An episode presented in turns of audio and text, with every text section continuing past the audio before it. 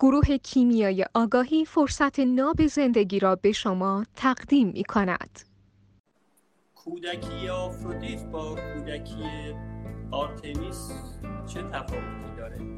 آفرودیت کودکی ندارد ایزد بانوی بالغ است از بچگی هم که حالا به زعم ما بچه است در تعامل با مخصوصا جنس غیر همجنس این زن بالغ رفتار می‌کنه چون تولدش هم بانوی بالغ به دنیا میاد دیگه کودکی نداره. ولی آرتمیس کودکی داره. کلکل داره بازی داره رو کنی داره با داداشش آپولو. یکیشون کودکی داره یکیشون از بچگی بالغه. ایزد بانوی بالغه. یعنی که در کودکی هم فارغ از جنسیت دیگران شیفته خودش می‌کنه و در تعامل با جنس غیر همجنس مخصوصا عین زن بالغ رفتار می‌کنه. جنس پپروتی پرسفون یا بچه تخصی آرتمیس رو نداره.